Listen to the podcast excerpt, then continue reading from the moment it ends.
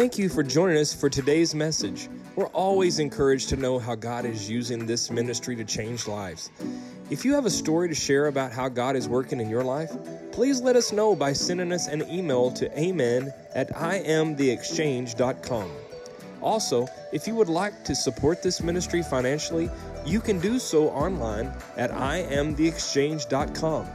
Doing this will help us to bless others and bring messages to you each week. Today's message is from our lead pastor, Pastor Jared Brooks.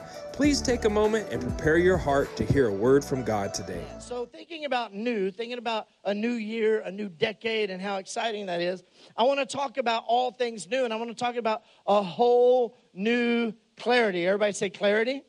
So a whole new clarity, and all the new that comes. And when you talk about things, especially having to do with Christ, there's a lot of new things that we have having to do with Christ that we hold dear, that we have so many precious truths in the body of Christ of believers. And some of these truths are connected to the idea, most of our truths are connected to the idea of new. Everybody say new. And so that's what we're going to talk about this morning is a whole new clarity. So the first thing that I'm going to kind of address that we hold dear because of Jesus, because there's a new priesthood, because there's a new priest, because of a new high priest, which is Jesus Christ, who by the power of an indestructible life. Now, I want you to get this. Think about this. By the power of an indestructible life has brought to us an eternal covenant. Isn't that powerful? An eternal covenant, something that is so big that you can't even mess it up. Isn't that something to celebrate? That's awesome. And we have something so big. We have a new contract, a new way, a new connectedness, a new way to approach, a new way to enjoy God that no one ever in the history of mankind before the cross ever had. Isn't that powerful? Think about that. This is a big deal. That's why at the exchange we shout. We like to shout because we have an understanding of what that new connectedness means. We shout from the rooftops and we celebrate the new covenant. And you hear us say this all the time, new covenant, new covenant, new covenant. I was thinking about when I get old. I know I got some smart dogs maybe that might catch me on that one. But when I get older, I was thinking about what I want people to say about me. And I'm hoping that one of the things they say is that old Brooks guy, man, JB, he was like a broken record. He got onto this new covenant thing, and that's all he wanted to talk about. Because it's exciting to me when you fully understand what Jesus did when he ushered in and inaugurated the new covenant. That was a big deal. And man, that Brooks guy, he wanted to talk about it over and over and over and over and over again. Listen, we're going to be talking about it in heaven, okay? We're not going to get to the pearly gates and all of a sudden have all knowledge. We're still going to be growing in the grace of God and in our knowledge of who he is, even beyond those pearly gates. And it's never going to be boring. Amen? It's never going to be boring. So if you're bored right now in your faith, let me tell you something. When you begin to dig in to what Jesus did, it's never boring. There is nothing boring about Jesus. Oh, one more time. There's nothing boring about Jesus. Now, if you get a little bored, if you find religion boring, I'm right there with you, okay? I find religion nauseating at times, okay? And that really offended you if you're religious, but if you're not religious, that didn't offend you. But I find just religion, when there's times when you listen to someone who's inundated, that's the word I was looking for, with this religious tone and this religious, I'm better than you, I'm looking down on you kind of spirit. And it just makes you want to just tune that out and turn it off. And immediately you lose interest in it. They keep your attention for like maybe a quarter of the time. And you started listening about 14 minutes after. And so you just tune it out because religion can be boring. But let me tell you, there is nothing boring about Jesus. There's nothing boring about what Jesus did and the new covenant. So the question might be asked. What's the big deal with this new covenant? What makes it so interesting? What makes it so engaging?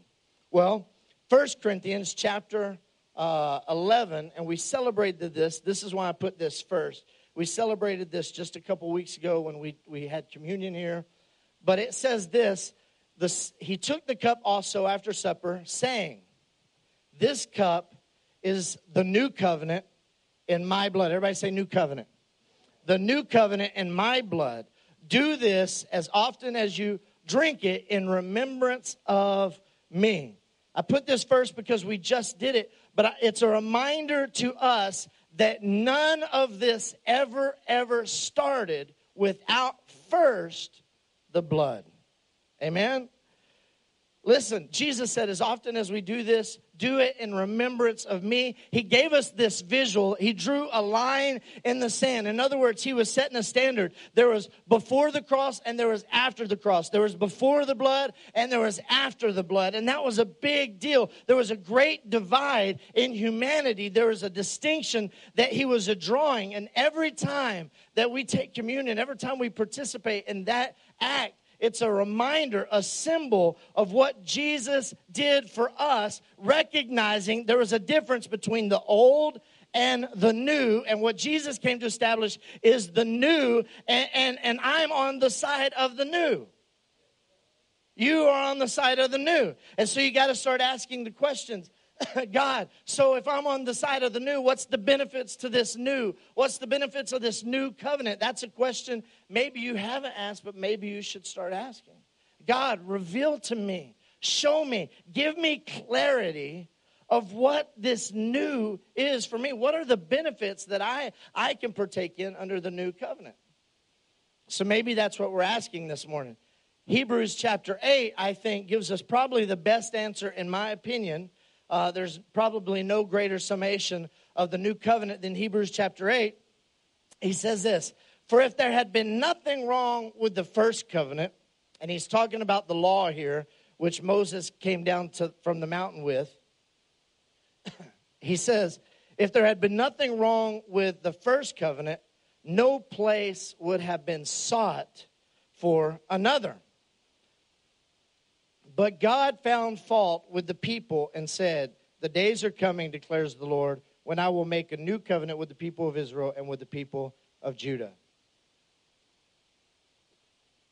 So it would be new. Now, I'm going to say this one more time. The days are coming, declares the Lord, when I will make a new covenant with the people of Israel and with the people of Judah. So it would be new to Israel, but by the way, for you and for me, it's the only one we get. So if you're a Gentile, this is all you get. This is all I get. And listen, a few years ago, I did the whole Ancestry DNA thing, you know. I don't know if any of you did that. For some reason, it just sucked me in, tractor beam, you know. I just wanted to know. I wanted to know, you know. I asked my parents, I'm like, hey, what am I exactly? And they can tell you, you know, well, your great-grandfather, blah, blah, blah. But much past that, they didn't know. So I did the Ancestry DNA thing, and, man, it is awesome. Well, some of it was not so awesome, but most of it was pretty awesome. I found out that some of my family struck gold in Tennessee, and then there was a big family split. Guess which side I got?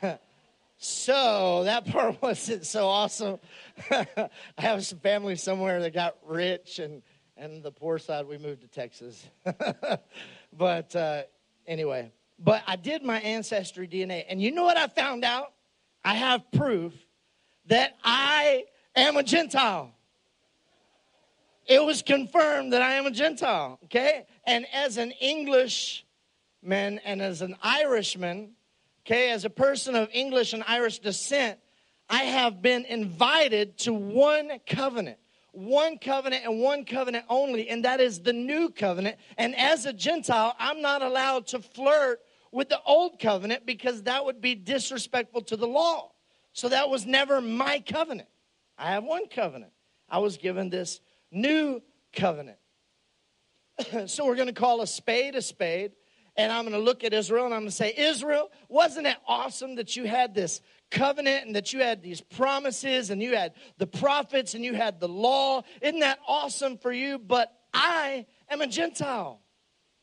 And there was a time that that wasn't good, okay? There was a time Romans says that I was without excuse. Ephesians says that I, as a Gentile, I was without hope. I had no chance, no hope, no excuse. I was excluded from the commonwealth of Israel, and therefore I had no covenant. So being a Gentile sounded exciting a while ago, but when you think about it, there was a time where it was not that exciting. And so as an Irishman and as an Englishman, and whatever you are, fill in the blank, I have never been invited to the first covenant. That wasn't a part of my options. So it was new for Israel, but the new covenant is the one and only for us. It's the one and only for you. Now you'll notice something else. He says this in that passage that we just read, that there was a problem. There was a problem with the law keeping. Did you see that? He says, for if there had been nothing wrong with the first covenant. So what does that tell you? That tells you obviously that there was something wrong, correct? And so we find out what it is in the second sentence. He says, but God found fault with the people. There was a problem. People were having a problem keeping it. There was a fault. He found fault with humanity. He found fault with anyone who was living under the law-keeping system. So there was a system to keep the law. Everyone living under it, he found fault with them. Why? Because it was a rule-based system. And guess what? When you look at the rule-based system, no one could keep it. They were struggling keeping the law. No one could score a perfect 100 on the spiritual SAT test. 100 is not a grade. No one could score, 1,600 or 2,100 or whatever on the spiritual SAT test. Okay? It just wasn't possible. It was either perfect or perfect failure. It was either perfect success or perfect failure. And so since that was the only two options, they were found guilty. And since they were found guilty, that's why a new, everybody say new, a new covenant had to come into play. Now, I hope you see the logic of this, because some people will say, all right, so why did God ever even do the law? Have you ever thought about that? Because I have. I've thought about that a few times. I had a conversation with someone just a few weeks ago in my office, and he said this to me. He said, listen, I've been listening, I've been following, I've been trekking along, and I am right there with you. But I don't understand something. And I said, what's that? He said, I don't understand why, if God knows everything and he knows the future, then why did he start with the law? Why did he start with the law and then man messed it up? And then he goes, whoops, I guess I screwed that up, so I need to bring in grace. And the way I answered this is the way I'm going to answer it to you, is that's not what happened, actually. Did you know that's not what happened at all? Did you know, we're going to play the did you know game.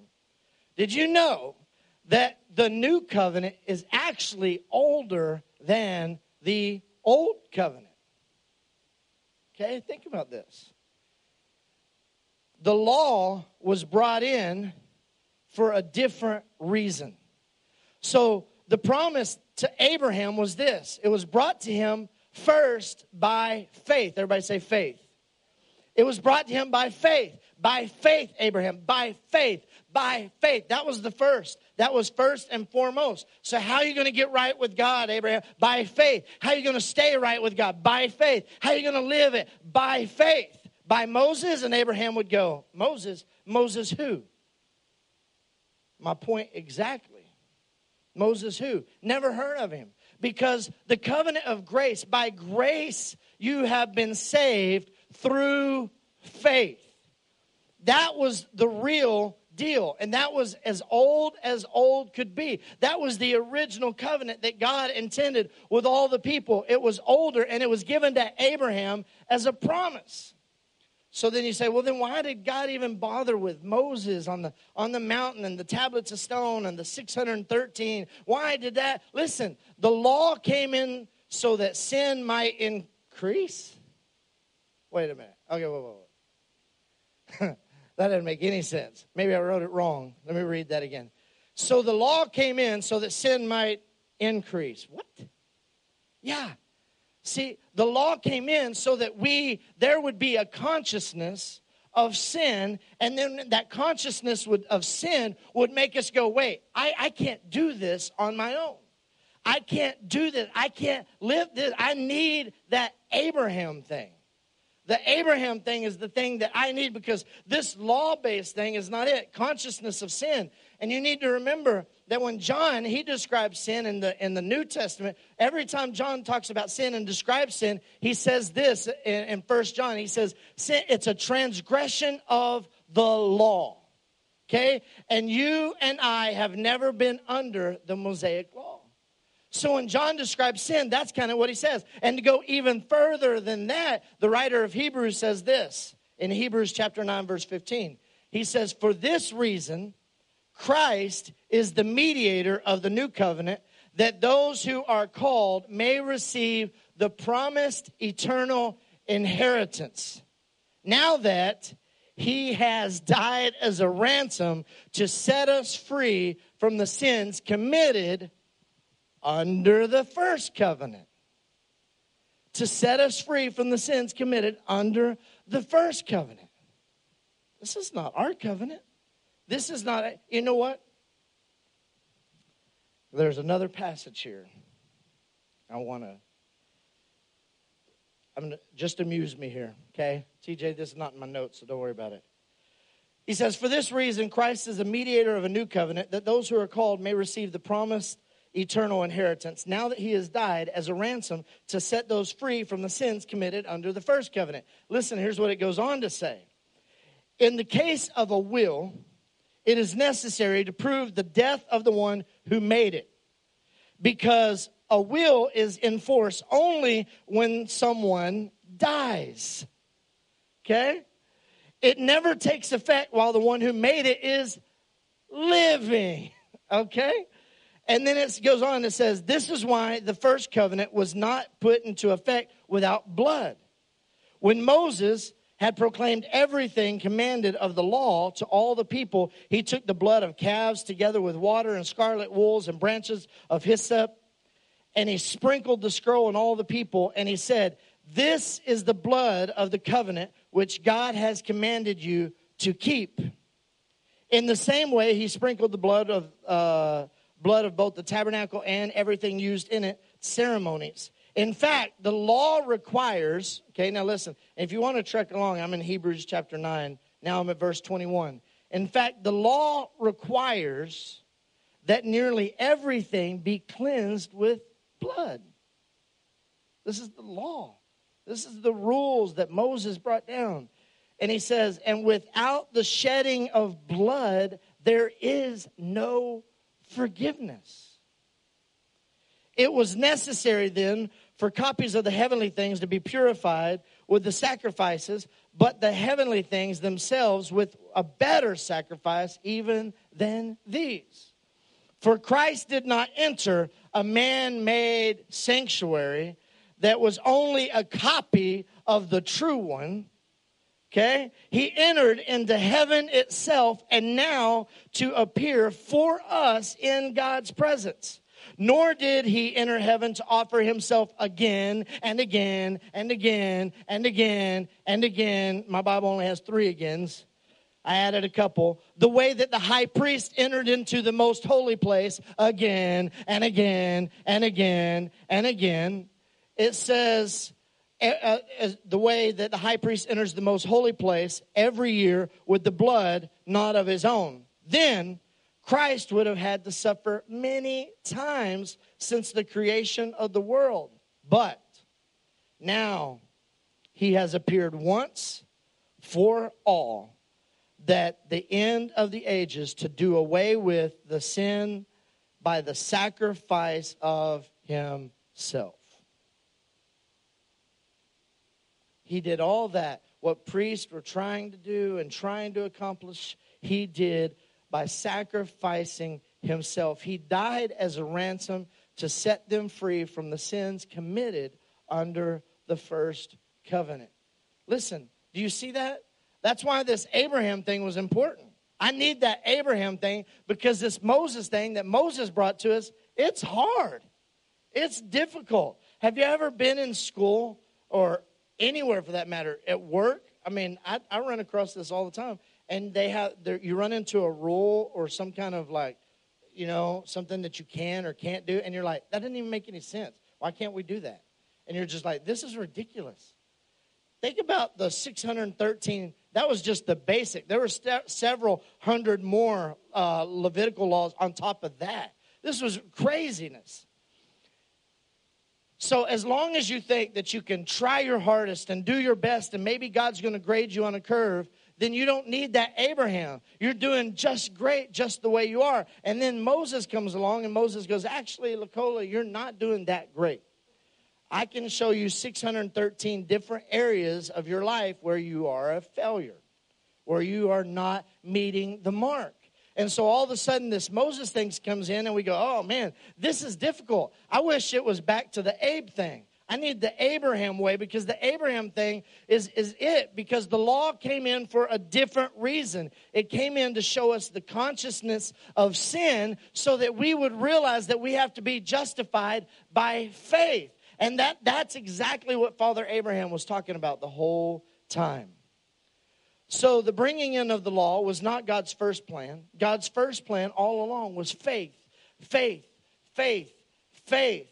And then the law gets here and people get all messed up. But it's not this competition. The law was brought in for a different reason. Everybody say a different reason. It's not a competition. I hear people say this all the time. I love discussions between law versus grace. It's not a law versus grace kind of thing. They're not two equals. There is the message, which is grace, and the law is a side note. Okay? The message, the whole message is grace. The law is a side note. The law is a side note to say, hey, look at grace. Look, you are not good enough. Look at grace. That's the whole purpose of the law. It's like, those flashing lights going, grace, grace, look at grace, grace, okay? You can't do this over here. Look at grace. He says this. He says, I'm going to make a new covenant, and this new covenant is not going to be like the one that I made before. So what was so wrong with that deal? We're going to find out. He says, it will not be like the covenant I made with their ancestors when I took them by the hand to lead them out of Egypt, because they did not remain faithful to my covenant. So what was the problem with the first one? They couldn't continue the law. They couldn't do it. They couldn't keep up with the law. No matter how hard they tried, they continued to fail the law over and over and over and over again. Have you ever felt that way? Like you're just not good enough? You try the church thing for a while and you realize I'm just not good enough. In the season in my life when I actually ran from the whole church thing, it was because every week I found out that I was not good enough. And you just kind of go, man, I guess it's just not for me because I'm a terrible person. So get this, Christians, think about this. How many times do we struggle with, how am I doing? How am I doing? How am I continuing? Am I faithful? Am I consistent? Am I obedient enough? What does God think about me? How have I been doing lately? How have I been studying the Bible? Have I been memorizing scripture? Have I witnessed lately? Am I a good example to my kids? Am I a good example to my spouse? Am I a good example at work?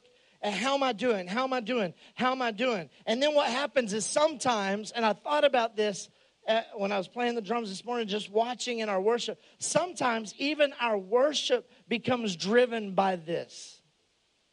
And I say this with a very loving heart, but sometimes we can come into worship and our worship becomes trying to convince God, I'm in love with you. I'm good enough. Accept me. Maybe your worship doesn't. So you're looking at me like, no, it's not really me. That's how my worship has been many times. God, accept me. And our worship becomes driven. And all of a sudden we pull out this spiritual measuring stick to see how good we're doing and where we're at on that spiritual scale. Are we continuing or what? But the problem with trying to continue always is that it is a law-based problem. It's not our problem. It's a law-based problem. We continue because Jesus continued. We continue because even when we are faithless, he remains faithful. And so we continue. So do you see that system that's for us? It had to be a different system than the way it was with Moses. Now, that should just make you shout right there. Every time you hear that we have a different system than Moses' system, that should just make you excited. Thank God, because that Moses system, it was difficult. It was tough. You wouldn't be able to wear what you're wearing right now. You mixed cloth, different people. I see you mixing your threads and stuff. No, I don't think so. Bring me a sacrifice. Okay? Listen, but that's the way it was. I thank God we don't live under that system. So there had to be a different system brought to us. But the problem is, in the old system, in Moses' system, they were never dedicated enough. They were never sold out enough. They were never committed enough. Now, and this is just my opinion. I made this number up. Totally made this number up. I believe probably somewhere in the vicinity of 80% of sermons about Christian life conclude this. You need to be more dedicated. You need to be more. You need to continue more. You need to be more obedient. You need to be more consistent. You need to be more thorough. You need to love more. You need to be more. You need to do more. And then come back next week, and I'm going to give you a whole new set of mores that you need to do. And so you come back next week, and I give you a whole new set of mores that you need to do. More. And Terry, I make you feel guilty, and you got to come back next week. And then by week 8, you go, man, I don't want to go back. I just always just feel I'm never good enough, and I just want to get out of this thing. But I got to stay saved. And so if I'm going to stay saved, then I need to keep going back, even though I hate going back. Ugh. And you just keep going through this vicious cycle. And the reason is because you're getting beat up by a you better continue gospel.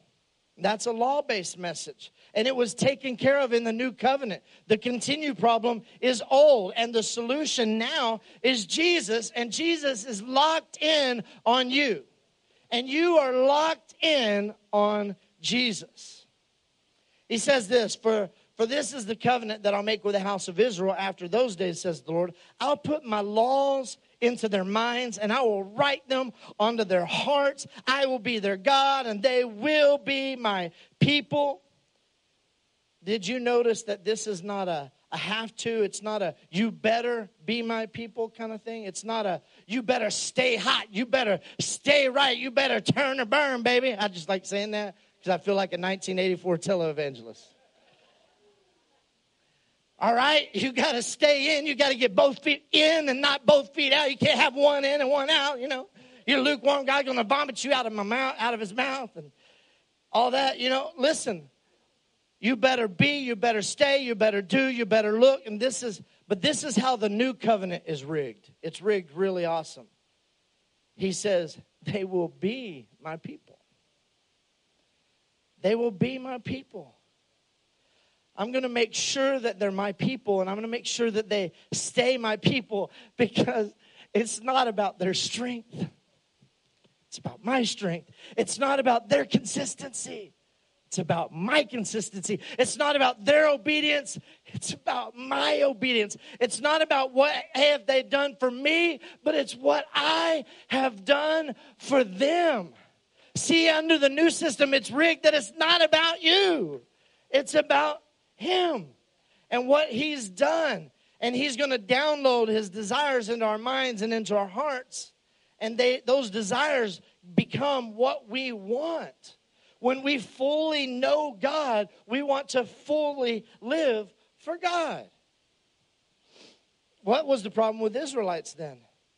See, they kind of knew because they were able to read or they were able to at least have it spoken to them. They kind of had some sense, but they just didn't want it, you know. There was a struggle. They couldn't continue.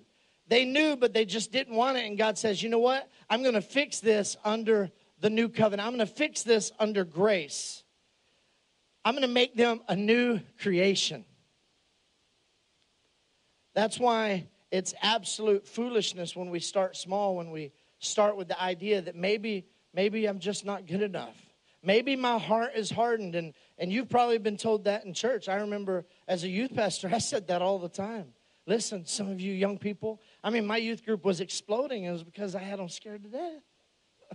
And maybe I was cool. I don't know. Maybe that's part of the reason I'll just say it. But listen, I would tell them often that your hearts are hard. And you need to have your hearts softened. And the other day I was flipping through channels. And sometimes I'll hear these TV guys that their services are on TV. And I found one that was here in Houston. I listened to him for a second. And this is why I wrote this in my message. Because he got me thinking.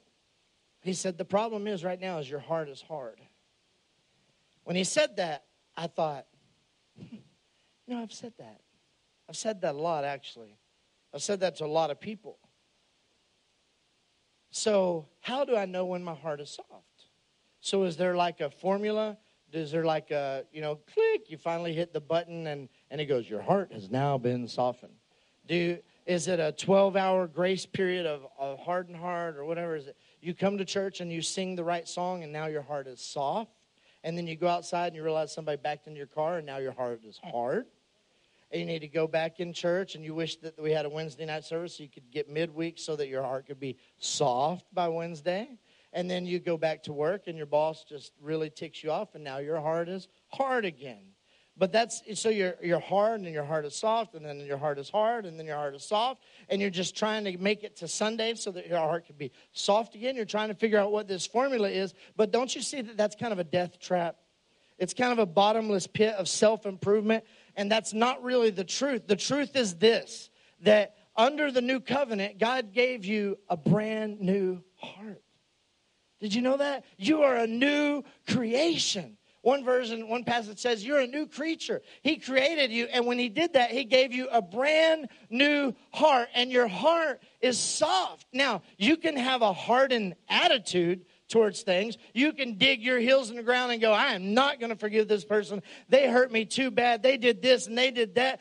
But then what happens most of the time, especially those of you who've been around the kingdom and understand, when you're angry and you dig your heels in and you have a hardened attitude, all of a sudden something tugs on the inside of you and your heart goes, really?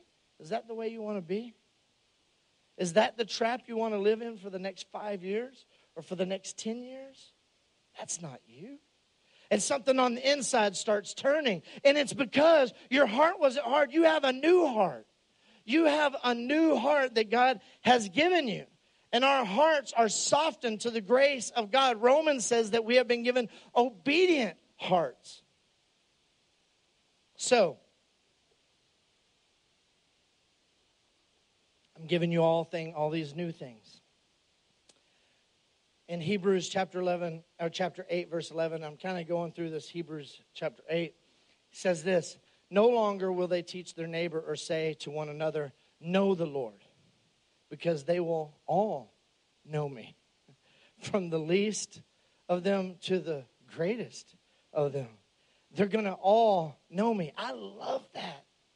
I love that from the 4-year-old who comes unto the knowledge and understanding of who Jesus is, to the 100-year-old who's been a Bible scholar for 70 of those years and has all the knowledge in the world. There's no difference between the two. They will all know me. They'll all know me. It's not this knowledge-based thing. They will all know me because there's an intuitiveness that has been inserted inside of you. It has been spirit-planted. It's a spirit-planted and spirit-guided intuitiveness. And it is on the inside of you. And on the inside of you, you know at the very core that God is good.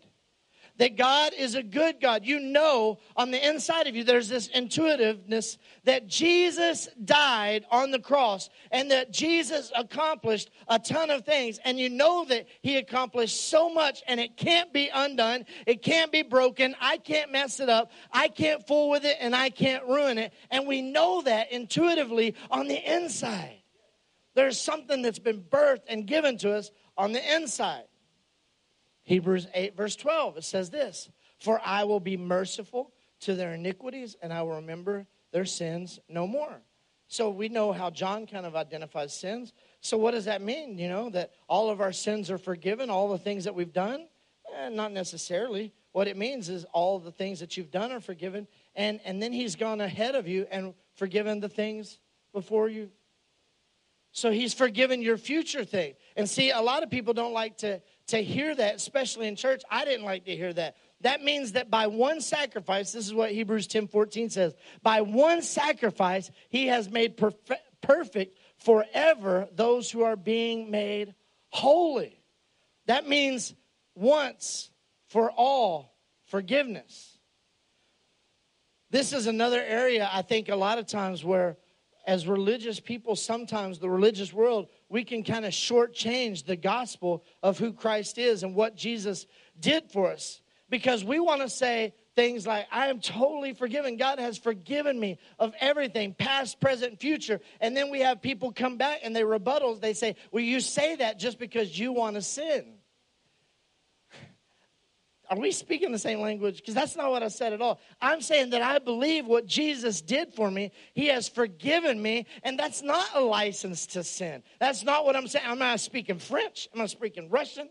I don't know why you don't understand. This is not a license to sin. When I fully understand what Jesus did for me, then my desires are to fully embrace the kingdom of God and manifest the kingdom of God, which is righteousness, peace, joy, and Holy Spirit, right now as eternity starts right now, to bring as it is in heaven right here on this earth.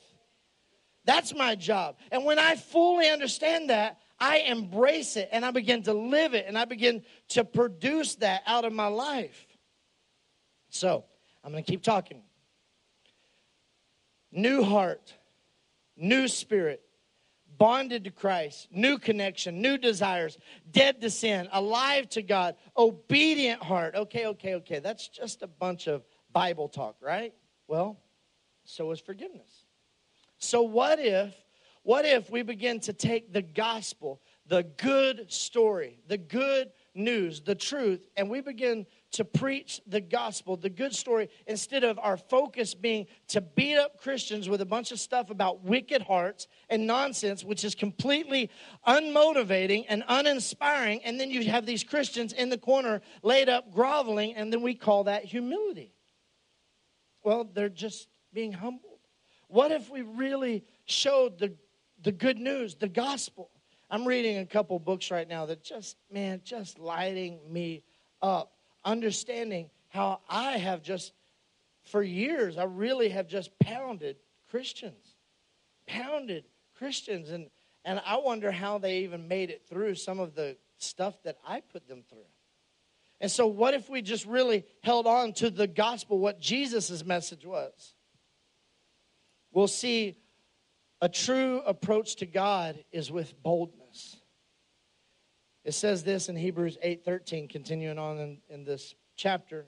By calling this covenant new, he's made the first one obsolete.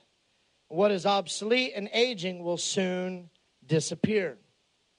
So I guess the question for you this morning, and the question for me this morning is, are we willing and are we ready to see the old ways disappear, the old things disappear? Are you ready to give up on the way of earning and achieving and trying to strive to be better, and instead start investing in the truth of who Jesus is and the knowledge of what Jesus brought? Are you ready to maybe have this moment of clarity and understand Jesus in a brand new light?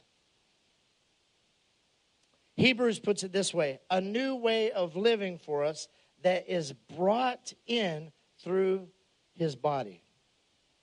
A brand new way of living that is brought in from his body. How many of you remember dial-up? You remember dial-up? Do any of you know what dial-up is?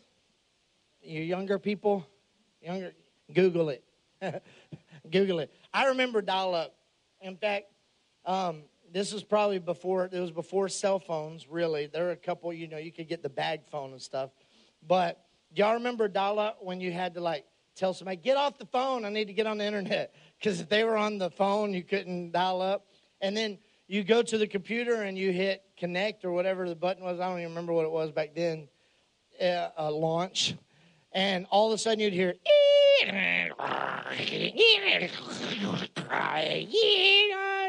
you walk away and you make a sandwich or whatever. You change channels, change the music, set the temperature, you walk back up, and you're connected about 10 minutes later. Y'all remember that? Dial-up. Dial-up. I remember that. You were plugged in to this modem, and it was made by probably U.S. Robotics because they were kind of dominant back then. But you plug it up, you click it, and then it makes all those, and it sounds like it's going to hock a loogie on your keyboard, right? It just starts making all these, what, you have it? Don't do that. Lisa's like, please don't. And it makes all these noises, and then finally, you're connected. You're connected. Now, listen, I don't know if you realize, but I thank God that's not the case anymore. I thank God we don't have... Okay, this is way off the... Well, it's not way off the subject. I got to tell y'all a story. I apologize, because I know this is not even holy. So, I was a youth pastor in Wichita Falls, and our secretary... her office, I could see her desk from my desk. My door was open. And we had this guy. I'll just use his first name in case he ever sees this. And his name was Steve. And Steve was a truck driver. And he talked kind of like a little like a Boomhauer. I'd say, hey, Steve, how you doing? He's like, oh, I'm just burning up blacktop down there. Just burning up blacktop. No. All right. And you could barely understand what he said. He's a super nice guy. And one day he walked in. And I'm standing there talking to Paula, our secretary, and Steve walks in. He goes, hey, Miss Paula, I brought your Christmas present. She says, you did what? He said, I brought your Christmas present. She said, you brought me this Christmas present? He goes, yeah, I brought your Christmas present. And he sets his bag down, and she pulls it out, and it is 100 hours of AOL. Free one. Y'all remember back in the day where you, at Walmart, they just had them sitting there. You just grab them. They were free. You could take as many as you want. They're just free. He brought that to her as a Christmas gift. I thought that was hilarious. So we're laughing, and she says this. I'm not lying. If I'm lying, I'm frying. Oh, she says this. She goes, Steve, you didn't have to do that. She says, I have internet here. She says, Steve, you need to keep that for yourself. And he goes, well, what am I going to do with it? I ain't got a VCR.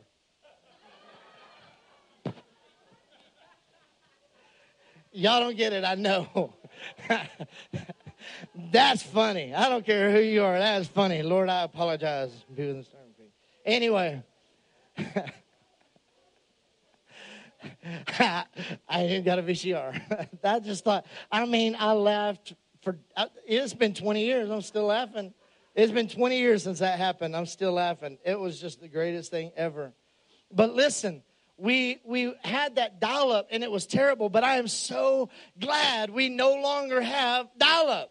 We have 5G, right? 5G, that's fast. I mean, that is so fast. 5G, that is legit connectedness right there. I mean, and think about this. So what the author of Hebrews was saying is that there was a way that they approached God, and it was basically approaching God kind of like this. There was the Holy of Holies, and you had this priest that acted kind of like your modem. And he would go in, and if everything was right, the rumor was if everything was right, that he would go in and be able to come back out. But if he went in and he wasn't clean, then he would drop dead, and you have to drag him out by the Ethernet cable. Okay? And that's kind of the way it was. Listen, That's the old way of connectedness. That's how they connected to God. There was a process. They had to go through a priest, and it took time. You just didn't have access. The common folk didn't have access. But that was the old way. Priest entering into a tent and hoping that they did a good job representing you and me. And then all of a sudden, 5G comes along. 5Jesus. Just made that up. 5Jesus. 5Jesus comes along. And when he does that, there's a whole new way of connectivity. There's a whole new way of connectedness. A brand new way of living that surpasses anything before it. We have been given a brand new identity. 2 Corinthians 5:17 says, if anyone is in Christ, everybody that's in Christ, raise your hand. Come on, everybody raise your hand. There we go. If anyone is in Christ, it says this, the old, everybody say old. The old things passed away. Behold, what? All things, everything. Behold, new things have come. New life. That's a brand new life. Romans 6 says this in the Amplified Version. I love the way it writes this. Chapter 6, verse 4, it says, therefore, we therefore have been buried with him through baptism into death, so that as Christ was raised from the dead through the holy, through the glory and power of the Father, we too might walk habitually in newness of life, abandoning the old way. So there's a connectedness between me and God. And when I have this connectedness, it makes me want to do away with the old things, the old way. And it makes me want to live my life worthy. Even though he's already told you you're worthy, now we want to produce that. It drives us to live and to walk in his light. A newness. A new walk, a new way to think, a new way to act, a new connectedness with Jesus. It's not progressively trying to get better, but we wake up every day and it's on. You are righteous. We say this all the time. You are the righteousness of God, right? It's either on, you either are or you're on. It's like a light switch. There's no, it's no halfway. You're either on or you're not. And you are, you have been made the righteousness of God. That's hard for some of us to fathom. And the biggest struggle that we have as Christians, as people, is right here. Our mind, we struggle because we don't see ourselves the way he sees ourselves. But when Jesus died on the cross, God now can only view you through the sacrifice of Jesus on the cross. So when he sees you, he can only see you through the sacrifice that's been made on your behalf. Isn't that powerful? So when he sees you as incredibly awesome and full of righteousness. You have been perfected. See, in the old covenant, they would bring their sacrifices. And once that sacrifice had been approved, the sins of the people were forgiven. So Jesus says, I'm going to take the place of that sacrifice because the priest never examined the sinner. Okay? I'm just going to hit this real fast. The priest never examined the sinner in the old covenant. The priest only examined the sacrifice. Firstborn, spotless, right? Only examined the sacrifice. Okay? He never looked at you. He never said, man, I know what you've been doing. He only looked at the sacrifice. And that sacrifice was good enough for a whole year of forgiveness. That little bat. 1 year. That sacrifice was good enough for 1 year. But yet Jesus wasn't, or was he good enough? Do you hear me this morning? So the priest only saw the sin through the sacrifice. Your forgiveness came through the sacrifice. Then Jesus came and he said, I am going to be the only sacrifice once and for all sin. And God now can only view you through the sacrifice of Jesus Christ. He doesn't see you anything other than righteous. He sees you as so awesome and so beautiful and so perfect and so great and so glorious. He's made you a joint heir with Jesus. That's how he sees you. And so thank God he doesn't see me through all my sin. God doesn't judge me based on me. He judges me based on my sacrifice. And my sacrifice was awesome. It was perfect. It was great. They're not getting off. A new commandment. He gave us a new commandment, a new way to walk, new connectedness, all this new stuff, a new heart. And then he gave us a new commandment. Okay? He says this in John 13, 34, and I'm going to give you the amplified version. He says, I'm giving you a new commandment. He's talking to his disciples right before he leaves. He's like, listen, I'm giving you a new commandment that you love one another. When you love one another the way that I loved you, you are too to love one another. That's imprinted right here. Okay, so when we're talking about a heart earlier, when we're talking about the new heart, what is printed on our new heart is this. This is imprinted. It is tattooed on our heart that we love one another. That's what we talk about in new obedience and a soft heart. That's what's in our heart is a love for people. It's in there. John goes on, he writes this in 2 John chapter number 1, verse 5. He says, now I ask you, not as if we were writing to you a new commandment, but simply reminding you of the one which we've had since the beginning, that we love unselfishly and seek the best for one another. He says, I'm not giving you anything new. I'm reminding you of what we've had this from the beginning.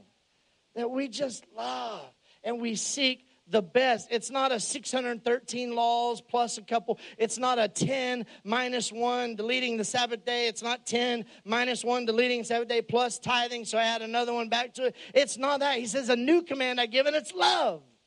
It's love. All we need is love. That's it. Just love. Love, love, love. But the problem is we have a hard time with the love part because we don't feel like we're loved. And until we truly understand his love towards us, it's hard to duplicate that to anyone else. And so we need to get on our knees and we need to get to a place of knowledge and understanding. We need to start asking the right questions and figure out how much God loves us. And you should know that if you come to church. He's so crazy, madly in love with you. If you were picking roses, it's not he loves me not. It's like he loves me more, he loves me even more, he loves me even more, right? I know that sounds silly, but I'm dead serious. And tomorrow when you wake up, what? He loves me even more? And then the next day, and the next, his love for you is never ending, and it's growing, and it's so powerful. We need to learn to soak in it and bask in it, because when we learn his love for us, then the person that cut us off, it's a lot easier to not flip them off, because there's this love that starts to emulate and it starts to reflect, and then that whole sin problem that everybody thinks that we have begins to disappear. There's this love inside of us, and perfect love wants to love people. It doesn't want to hurt people. It doesn't want to offend people. It doesn't want to stab people. It doesn't want to kill people. It doesn't want to. So the Ten Commandments are unnecessary. Love. When we do that, everything else begins to fall into place. So I'm going to ask you to be selfish this year, okay? And I'm going to close. Jay, if you'll come up here with me. I'm going to ask you to be selfish this year. And I'm going to ask you to, you know, tongue-in-cheek in a roundabout way, I'm going to ask you to begin to pray for yourself this year, that you would have a clarity and understanding like you've never, ever had before about this. The width, the depth, and the height of his love for you. That's my prayer for you this year, is that we will have a clarity of that. Because let me tell you something. If that revelation begins to just kind of sweep through this body, oh my Lord Jesus. You want to talk about crazy things beginning to happen. You want to talk about breakthrough, but the ceiling for our church, the ceiling for you as a Christian, the ceiling for your marriage is you have not yet broke through how much God loves you. And when we break through that, man, everything changes.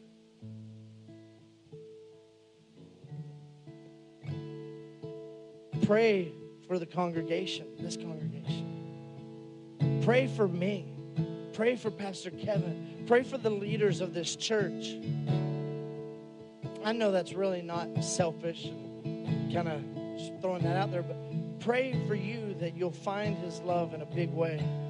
We can quote John 3:16 about how God so loved the world until we're blue in the face, but quoting verses on how much God loves is useless unless we believe and have experienced how much God loves us. You know, I'm flattered this morning because he's crazy about me. He is so proud of me. Despite me, I do some dumb things. I have made some dumb mistakes. And this morning, he's watching me right now, and he's just beaming. He's so in love with me. He's so in love with you.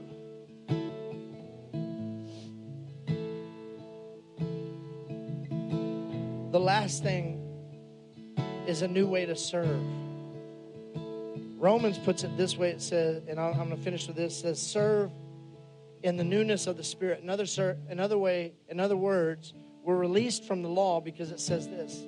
We serve in the newness of the Spirit, not in the oldness of the letter. We don't serve because we're made to serve, because it's law. And if you don't do this way, then you're in big trouble. We serve people because he served. He didn't come to serve. I mean, didn't come to be served, but he came to serve. He didn't come to set up his kingdom and his throne and go, ha, I am Jesus. I have ascended from heaven. I have descended from heaven, and I am here. Come and touch me. Serve me. Bring me grapes. It's not what he did. He came and he never leveraged his power. He never leveraged up. He just came to serve people. So today we saw a lot of new stuff. We saw a new commandment. We saw many new things, a new covenant, a new way to approach God. We saw 5 Jesus. Okay? We saw a new identity, a new heart, a new life, a new commandment, a new way to serve, a brand new perspective, and a whole new clarity. What I'm trying to get is when we see Jesus the way he intended us to see Jesus, everything changes. And I know this is a new year, and a lot of times, maybe around December 30th, 31st, you make a lot of promises for the new year. You know, you say things like, I'm going to stay away from Oreos, or you make a covenant with caramel or whatever, and you set, and right about now, let's see, it's the 19th, so most of you have now broken those commitments anyway. But here's the thing. This commitment that I'm talking to you about is not about your commitment and your ability to keep it, but it's his commitment and his ability to keep it. His promise to us. Okay? It's not about New Year's resolutions, but it's about a new revolution. It's about a grace revolution, a new clarity on who God is and who God has called us to be. And Jesus is enough. Come on, say that with me. Jesus is enough. So my prayer for you this year is that you would enjoy and celebrate a clarity like you've never had. Amen? Come on, will you bow your head? Close your eyes all across this place this morning. Father, I thank you so much for the newness of life.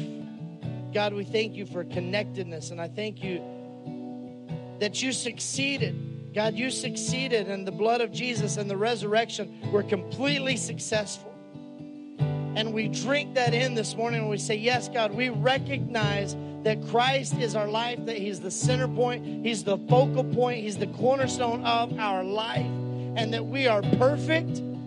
We're not perfectly behaved, but we are perfectly connected. We are perfectly forgiven. We are perfectly righteous. And we in humility, but also in reality, we say, it's got to be this way. It's got to be you, Jesus, and what you did, not how good or what I'm doing. And so we thank you for this. We thank you for this. In your precious Son's name we pray. And everybody said amen. Amen. Come on, give God a hand clap of praise this morning.